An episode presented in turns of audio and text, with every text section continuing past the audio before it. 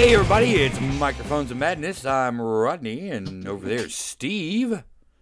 Hey now. Hey now. And today we're going back to the past. Sort of.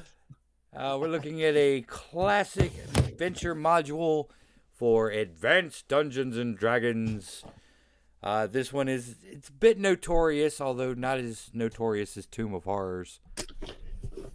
And we are talking about But the- more notorious than White Plume Mountain. Yes, definitely more. Still started part of the same series though. It's all the S series adventures. That's true. And that's the thing is like every time we like intersect with AD&D on this show, it is the S series. That that is strange, but um, that's just the way it seems to work. Uh, there's only 'Cause The four. S series was awesome. Well, yeah, there's four, right? And we've already done Yes. Tomb of Horrors. We've already done White Plume Mountain. Uh, today, ladies and gentlemen, we are doing Expedition to the Barrier Peaks. Yes. This What- one, What is the fourth in the got? uh, the Lost Caverns of I can't pronounce that last word. Tsathoggua ripoff. uh, so, Sothank or Sogcanth or Right. whatever. So, yeah, so I have like S3. I actually was considering running it for our group for a while. Uh huh. Um, I actually have three physical copies of this damn thing, uh, technically five, because I have the second edition Mm-hmm. uh, module, the actual module. I have the reprint in Dungeons of Dread, which has all the S series. Right. And then I have the Goodman Games um, Expedition to the Barrier Peaks from the original Adventures Reincarnated, Uh huh. which has two versions of the original one the first um, ed- printing and the second printing. Mm-hmm. And then the five, the conversion to 5e that they did. Wow. Yeah, this thing is available for every edition. Uh, it's one one of the few dungeons that, that that keeps persisting over the years, and I guess that's a testament to the S series and at least seventy five percent of the S series. Yeah, I, have no interactions with the last one. Well, we got we got to Um, make the set though, so we'll have No, we, yeah, we, well, we'll definitely either play it or or or talk about it. Um, I think the reason why this particular one persists is because it is kind of an anomaly. hmm Um, for those of you who are unfamiliar, the plot of this particular adventure is there is part of a spaceship crashes into Greyhawk, um, and monsters, whoa, monsters are plaguing the barony of something or other. the the Duchy of Jeff in the land of Greyhawk. the Duchy of Jeff, which it was passed on the left hand side. So um, Jeff hires the uh, the in, the uh, adventurers to go and find out what the source of the monsters. Hmm. And so you get to go into a spaceship Right, right. and get blaster rifles yeah. This was originally and uh, fight androids. Yep. It's and, and alien creatures that appear nowhere else in in Dungeons Yes. and Dragons. and a couple of actually um, iconic, I guess you would call them anomalies of Mhm. D and D, and that is the wolf in sheep's clothing hmm and the froghemoth. Right, right.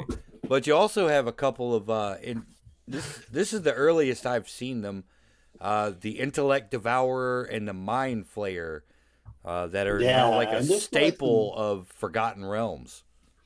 Yeah, I mean you've used the um, the mind flayer quite effectively in your own. Yes, Uh, I, I, I like the mind flayers. They're really cool.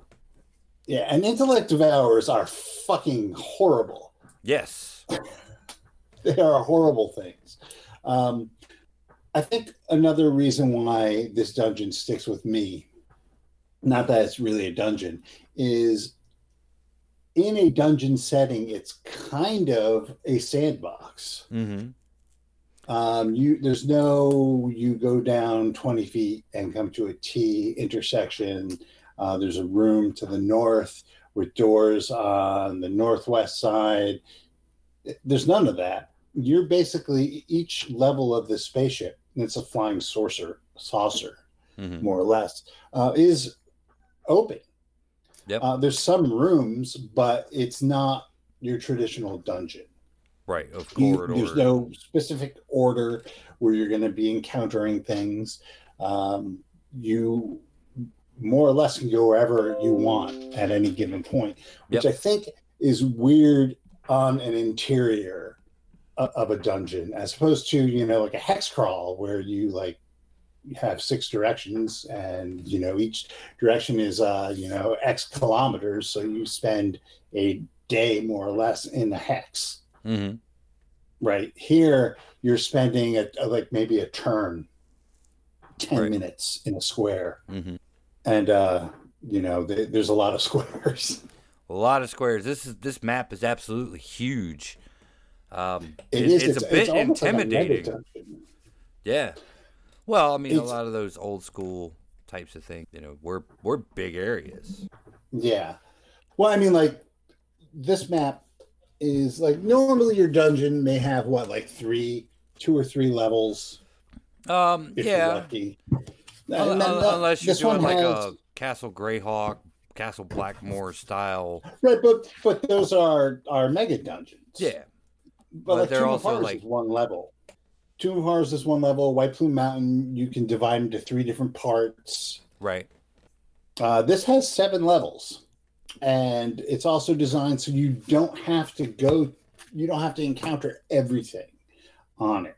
You know, you could skip whole sections of it. Really, Right. If you find the right path, the the right elevator or turb, whatever you want to call them, um, yeah. you can you can bypass entire areas. One of the other interesting things about this dungeon is that uh, you mentioned that it's sandboxy, but uh, unless the players figure this out early on, once they're inside, they're in there for 20 game hours. Those door you can't go right back out the doors you came in. You're stuck for Yeah. for 20 hours for the you know studious timekeeper. Right. So you know it's either I mean, find another way out or wait. front- yeah. You're sitting by the front door for 20 hours. That's fun. Yeah. that, that's worth schlepping to, to somebody's house, making up a character, getting your character sheet out. Man, that's Mhm. worth it. Well- wait for the doors to open. Uh, sounds like D twenty Uh, modern to me. say- you could you could do that in Tomb of Horrors too. You could Yep. just like not find the right entrance and say fuck it. This is true. This is very true. Uh, thankfully, the narration setup of the dungeon is like as soon as you get there, the door opens up. It, you you time it just right for the. Yes. the well, I mean, you're, you're trying to get into this damn thing, Uh, Mhm. and I think you know you you want to not bypass the the uh, approach because they do have notes on the approach and everything and, and what you could be doing while you're looking for this entrance. But Mhm. I think the you know the fun stuff is inside. Oh yeah, always the fun stuff is always in the dungeon. There are steps going down. If you say, "Uh, yeah, I'll just go back to town," you're not fu- you're not fun. Yeah, uh, it's ridiculous. You know, you there, there's it's part of the social contract of playing a, a role playing game. Mhm. engage with the role playing. So, uh, so you've you've have you read this before? Have you played this before or anything? Nope. This is this is my first dealing with it um, that I remember. Um, I have definitely have not read it, and my initial impression of it is that this is a goddamn dungeon that requires a lot of prep work. Yes, I agree. You you have really to have run this, know yeah, because it's so open. you have to have a plan in running it. Mm. I agree. I think you need to figure out how you're going to get people to certain points, um, and and have them, you know, visualize where they're going and what they're doing, and, and get them to to to engage with it. because if you look at at the first level, the map of the first level, uh, you op- it opens up into a like a dark antechamber, and one of the first things you're going to see is one of these uh, anti-grav turbo lifts, and it might be the one that doesn't work. Right. so, yeah, I think you definitely have to have a plan. Um, now, fortunately, it it uh, comes with a separate booklet of illustrations. There's like 60 illustrations that Mhm. help you uh, get get through it. 63 um, that help you get through it uh, for the description of everything. But I think the biggest challenge is how do you actually get people to, uh, you know, if you have a, a huge wide open space, how do you get them to Explore a wide open space. Y- Yeah, exactly. I think level one isn't that bad, but I think when you're getting into like the um, like the the centerpiece of the thing, so to speak, level four, which is basically a interior hex crawl because it's a wide open uh, verdant space filled with um, alien animals and plants. hmm And some of the Um, deadliest critters in this module, the wolf in sheep's clothing. Yeah, yeah. I, I I I like how they blend like a lot of different um, things in there. You have like the alien fauna and flora. You have androids. You have police robots. hmm There's like a lot of. It, it's like Gary Gygax thought of everything he can think of from science fiction stories and crammed them into this ship Yep. and somehow made it fit, which doesn't always happen um, in these old dungeons. We, we've talked about dungeon ecology hmm and how you know sometimes it just doesn't make any sense. like Plume Mountain, and Yes. th- this actually feels like it makes sense. There's an internal logic to everything, and maybe it's just because um, he took the time to explain why things are the way they are. hmm Uh, there's this backstory of a disease uh, that that overtook the crew and the passengers um, and caused mass insanity. So you know they like f- freaked out and broke things.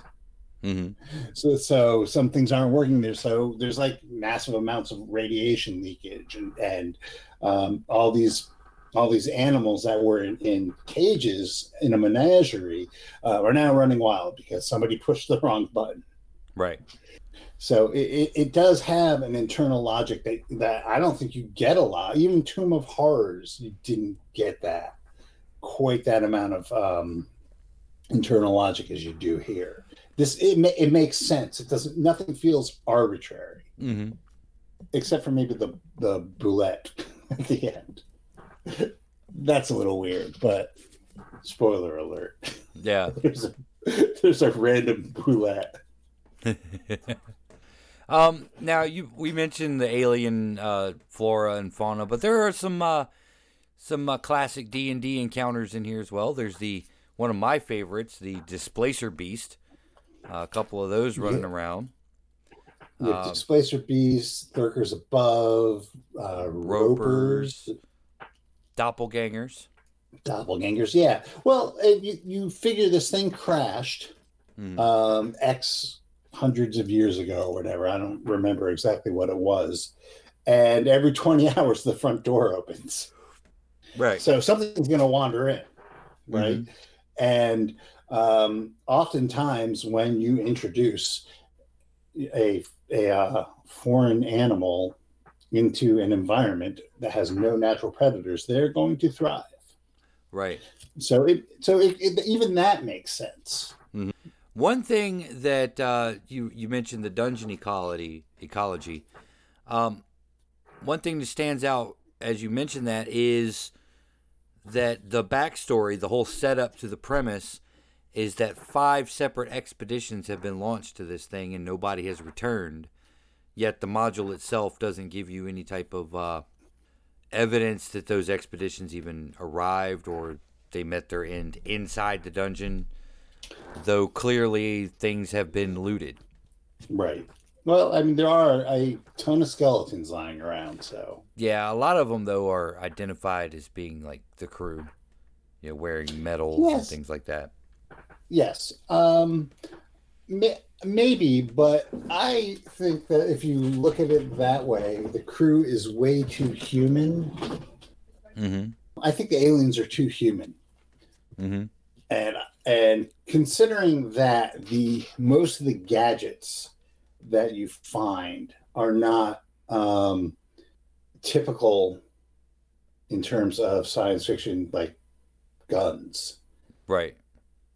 um, i would almost want the aliens to be a little bit more alien Yeah. um, I think if I were running it, I, I would have, I would alter that detail where the uh, where the uh, passengers and crew actually have like odd shaped skeletons. I, you know, I don't think you really have to go into it much further than that, and that's why you have arm slash shoulder mounted blasters.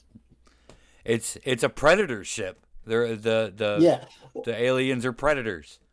yeah that that would be cool um I, and I, I realize that they designed a lot of these uh, sci-fi weapons so that savvy players wouldn't recognize them Mhm. as such Right. um, but i think you could have taken that a step further and had the uh, the aliens be alien instead of uh, you know a crew of humans that went insane why not predators that went insane or whatever Right. Now, you would run it basically straight out of the box, the way it is. Maybe a couple of tweaks, like to have the alien. Um, I'm not so certain I would run it straight out of the box. The idea of the spaceship crashing is really cool, but you know, I might consider you know some valley in the barrier peaks or something like that to have had this alien flora and fauna kind of expand out from the ship and eventually create its own little patch. it's funny you should mention that Uh oh. because the, last chapter in the uh, Goodman Games book um, talks about just that, um, expanding it hmm beyond the spaceship and having um, barrier peaks ish encounters in the surrounding countryside. Like they have uh, crash site environs. Um, they have like a, there's a dragon's lair around there that has stuff in it. hmm So um, they, they actually have done that, Ah. which I think is pretty damn cool. Yeah. I mean, you would think eventually, after a couple of centuries or whatever, this shit would get out. You know, even with the Yeah, robots agree, maintaining it. Well, I think the robots are chucking things at, Yeah. right? I think that's one. Yeah, that's one of the things that moved the debris and started displacing cargo. I would think that you would have at least a colony of vegepygmies hmm hanging out. Two or three. And and obviously there are monsters that are unrecognizable plaguing the area because that's why you're there in the first place. right. And I think that's it, it's definitely beyond the scope of the original uh, module, Mhm. which was you know adapted from a uh, like a, a gen a Gen Con. Uh, Origins. or Um. Yeah. yeah. There was a test run for Metamorphosis Alpha, which eventually Yeah, turned so they- into one of your favorites. Gamma World, yeah. Oh, and and they even use the Gamma. Well, they're not the exact same uh, charts, but they have a Gamma World style um, charts for determining how to use the goodies that you find. Where, if if you recall, you have like these flow charts, and you roll dice, and you go along the flow chart, and it's it's makes for shitty role playing but it's a definitely a convenient way of, of simulating figuring out new technology Yeah. if you recall, we had Matt do it at one point, and I was like scrambling to like figure out how to describe it in an interesting way. Uh, Right. Exactly. Yeah. You rolled a nine. Okay, great. You go here. Mhm. But no, no. Um, I, I I like that system. I think it's really cool, and I like the fact that they put the effort into making the sci-fi-ish um, artifacts um, not recognizable Mhm. not obvious to you. I think that's really cool. That's kind of a gamma gamma worldish thing to do. Right, right. But yeah, I think I think uh, the scope of it is is smaller than what you would want to do with it, and it's cool because Goodman Games thought exactly the same way you do, Yeah. and and thought to expand it as well. I, I just think it would be an interesting idea that you know the barrier peaks being taken over by this alien life, and then you have this area of really weird shit between the Duchy of Jeff and uh, the big desert The on the other barony of side. Mary, the barony of Mary. Yeah, no, the uh, there's a on the uh, Greyhawk map, and I've been looking at this a lot since uh, I've been planning an old school adventure or game that's set in Greyhawk. Keep your ear out for that at some point. Um, yeah, I've been looking at a lot of this, a lot of the map, learning where these places are, and flipping through them, and uh, like the old adventures, and going, "Oh yeah, I know where that's at." You know, that's that's over by that big ass desert on the west. There you go. That's that's a that's uh, about a week or so from the Temple of Elemental Evil. Yeah. That'd be a cool one to go over. Yeah. Anyway, I think that this actually reminds me a lot of Fallout more than Gamma World, to be Mhm. honest with you. Um, especially like in Fallout 3 and Vegas, and to a certain extent 4, um, when you actually went into uh, the different vaults Right. and sometimes you because the vaults were all like evil experiments run by Vault-Tec Mm-hmm. um, and sometimes whatever they were experimenting on got out and you'd have like this micro environment around the vault of like weird mutated ins- Right. Right. Yeah, and it does it does have that kind of Fallout type of vibe, much more than a than a Gamma World because you know you're you're in Gamma World, you're kind of navigating the ruins of modern society, uh, whereas this one it's it's completely alien, um, and it would be alien to a Greyhawk resident regardless as to where it's from. I mean, I've I heard one commentator uh, mention that uh, you could you could spin this dungeon off and have it return to Earth in the Gamma World setting with the Greyhawk characters in tow. And, and there is and- a way to do that Mhm. in the in the dungeon master's guide Yep. for first edition there's a conversion ad&d to gamma world and vice versa Yep. Yep. Uh, they wanted they were kind of wanting to do that whole shared universe, shared mechanic sort of thing, and get all the right different things from various settings. Because Well- like Dave Arneson even had in his Castle Blackmoor setting, he had a, a, a crashed spaceship at one point, and there Well, was a technological level to Greyhawk. That's pretty cool. I didn't know that. Um, but yeah, the, so the, the BX edition of D and D is very compatible with um, Gamma World. Mm-hmm. Uh, there's a few like significant differences, but nothing that you can't overcome. Um, the, the main thing being that Gamma World relies on the weapon you're using as opposed to the class that your character is Right. for combat. Mm-hmm. Uh, but like, it- it's nothing that you can't overcome. Right. Yep. And this kind of gives you the best of both worlds. Um, can we talk for a minute about how big of a bastard Gary Gygax is in terms of like? Enough with the praise. Enough with the praise. Let's talk about the fact that this dungeon is a fucking meat grinder. it is a total meat grinder. Uh, just coupled with the fact that nothing is familiar. And I, I realize that the S series is supposed to be um, kind of uh, vindictive. Right. Right. Uh, it's supposed to be challenging, and it's supposed to um, just take your expectations and kind of uh, throw them out the window. Mhm. And obviously, Tomb of Horrors does that. It is the thinking person's dungeon. It's all traps, etc. Um, White Plume Mountain is a literal meat grinder Mhm. where they the guy like put it together as kind of like a circus showcase of what you can do in a dungeon. Yep. and but but this one i think is the height of this series and maybe it's just because it's got that that science fiction um, feel to it but the things that you encounter in here are just vicious Mm-hmm. just vi- uh, like so y'all know about my semi love affair with the slaad in in 5e right hmm Yes. it's probably the most horrible horrific thing in 5e um slaad the vegepygmies are slaad before slaad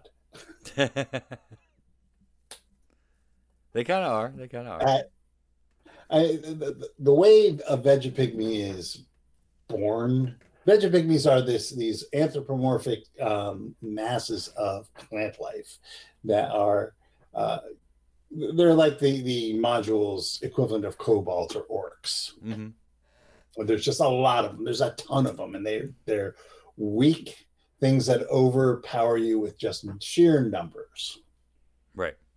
because it's D&D. And so how do you get vegepygmies? Well, there's this thing called russet mold. And if you breathe in russet mold spores and fail your saving throw, you instantly die.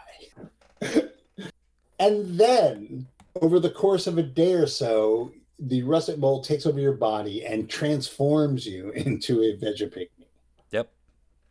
it's horrific Yes.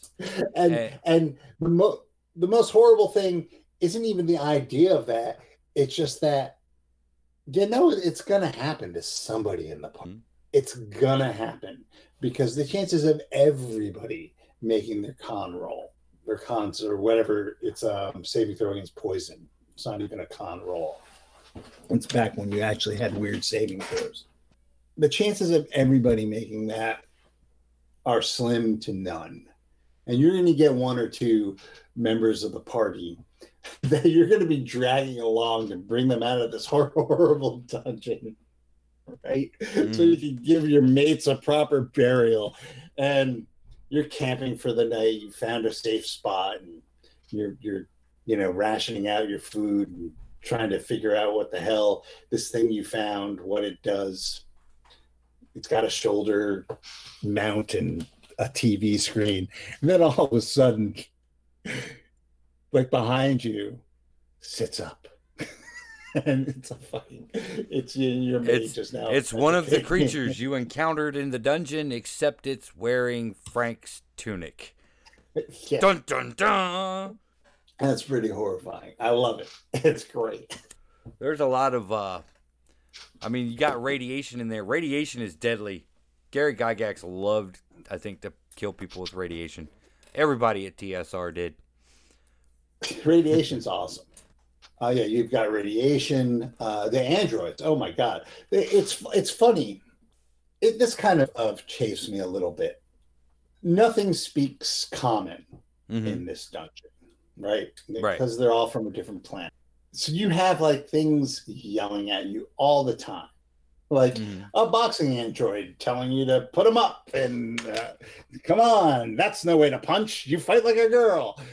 All in a foreign language that no one understands unless you cast a, uh, you know, speak language, Tongues language or whatever. And there's signs and instructions that you can't read unless you do that. Yeah, and it really there it's like you know and it's important shit like uh watch it's important shit to you and they're magic users they were they were magic users back then casting these spells and, and eating up their spell slots you know for translation spells and stuff right to to translate a sign that says. and then you get attacked by then you get attacked by something that can only be killed by lightning Mhm. the mage has no more lightning because he used it all up translating you know the restroom sign. Right. Like toilet maintenance So, closet. it, it's it gets a little vindictive at times like that like petty vindictive. Mhm. like the vegepygmies that's cool. Right. The whole language barrier thing uh, has implications that it really eats up stuff.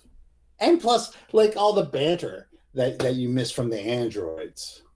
Yes. You know, you have all these great malfunctioning androids, like a fencing instructor and you know, a weightlifter, and all these great things that could be like quipping as they're kicking your ass, and you can't understand any of it. But they can understand you. Yes. In because, particular, uh, the police androids can understand you. Takes them uh, what was it one one round to translate common or whatever you yes. happen to Uh, that's one thing you can do that I don't know if you would think to do it would be to you can pull the translator out of a uh, a downed police android or they're not even androids police robot. And and if you could figure out how to use it then you have a translating device. But i mean i'm thinking just from player perspective you have to be really damn astute Mhm. to be thinking of that Right. Yeah, there's no Babel fish in this. Yeah. And I kind of wish there was just um, maybe just from a, a, a DM's perspective, just to make things a little bit easier, because there is a lot to keep track of um, in this in this particular dungeon. Just because you know it, it isn't your typical dungeon. A lot, a lot of moving parts that you have There to are, deal with. and can we talk about how these maps are numbered? Absolutely not. No, go right ahead. So, particularly level four, there's no rhyme or reason as to where the numbers go, hmm and it's huge, and it's really hard to find where these encounters are sometimes. So, like one is like kind of in the middle, to, towards the lower right, hmm and then there's like uh, one, two, three, four, like five or six twos lying around, and they're all over the place. Three is I can't even find it, like offhand, and and that's a, that kind of just uh, it- there's no like sequence Right. like you would normally have in a dungeon. You'd have room one, room two would be next to it, room three and four would be on either side of that. hmm A- And this Reference is a little bit more- easier. it's a little bit more random, so it's just a little bit more work. Now let's throw some another layer of complexity on top of this. You have a language barrier, you have alien monsters and and devices that you're you're not familiar with. You have an, a, a disorienting layout. Let's add the four. Let's add one more element in there, guys. Let's have color coded keys on a black map. on a black and white map. So now you have is that a five or is that V for violet? But you know, you also have to figure out a way to communicate this information with the players. There are no key card locks in Greyhawk. Right. You have a, and there's no plastic. Right. So you have a, a playing card made out of a horn like material. Plastic is always a horn like material Mhm. um, that is green. Okay, that's fine. Now, how do you get across that the, the key swipes are Yeah, apparently the lock like does it like an ATM and you pulls your card in, door opens, it spits it out the receptacle. right? Right. yeah, how do you communicate this? There's also certain areas of the levels that uh, the reaction of a or an android is precipitated by what key card you're holding. Right. And there's no way to communicate this with the player uh, in a way that they'll understand or Right. that And- and makes sense within really- the system. Right. And there's a hierarchy of these colored uh, Mhm. key cards. So um, there's really no way of determining, no easy way for the players to determine uh, what that hierarchy is, except by just trying it out on different doors. Trial and error of uh and, And, this even, is even then, even then, you know, are they going to get the fact that there is a hierarchy? Mhm. This is also true. Uh, there's probably several really ways you have to add in. You know, maybe there's red stripes on the floor or something like that in a red key card area. you know, kind of like the visual cues that you see in like Doom, for example, or some other games where, Right. uh, video games where the area that you need the key for it has some type of design element that matches that color key. Yeah, I think that would would be the way to. And then uh, now this is also, I guess, because it's a meat grinder, uh, you are kind of they they're recommending creating enough so each player controls two characters in the party, so you can Two have like two or more. They they say two because it's hard to get to have managed through. But uh, yeah, they they're they're looking for a big party going into this ex- this expedition. Yeah, there's a uh, there's a list of uh, tournament characters that they use with 15 different characters, and they range from level uh, five. I think is the low. Four is the lowest. Good luck, lawful good, halfling, fighter. Oh no, I'm sorry. Um, yeah, lawful good halfling fighter. Good luck with that. Um, to level twelve, and I think the recommendation for Um, this module is eight to twelve. eight to twelve. Right. I don't know why you have a level four halfling fighter as part of your crew, but whatever. That one guy that comes into the convention says, "Can I play my uh, the character I play at home?" Yeah, level thirty. apparently, it's a rogue. uh, no. It's apparently a level four lawful good halfling fighter. so there you And, uh, have it's it. also Oh, recommended that you. Well, it's also recommended that you start off with some bitchin' ass equipment. too. yes, yes. Like everyone needs like plus three something. Mm-hmm. This this is one of those. This is kind of like Tomb of Horrors. It's supposed to be like the culmination of your career. Right. You know, by No, the time I you're it. appropriate for this, you know, I, you, I get it. It's it it was a a convention. You know, it's a special. Duh, that's why it's S. It's a special module. Mm. Uh, I don't know if I would want to use my hard hard fought characters in it. right. you know um, i i would recommend that you like roll up something specifically for this hmm or use or use one of the tournament characters Right.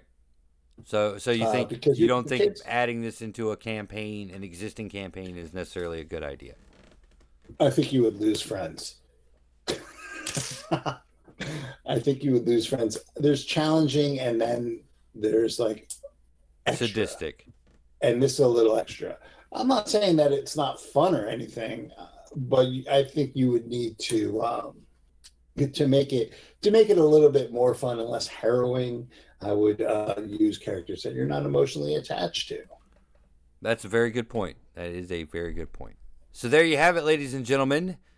Expedition to the Barrier Peaks D&D module from 1980 to 81. It was the copyright date uh, by Mr. E. Gary Gygax himself, who signed one of the map levels. By the way, if you did you notice that?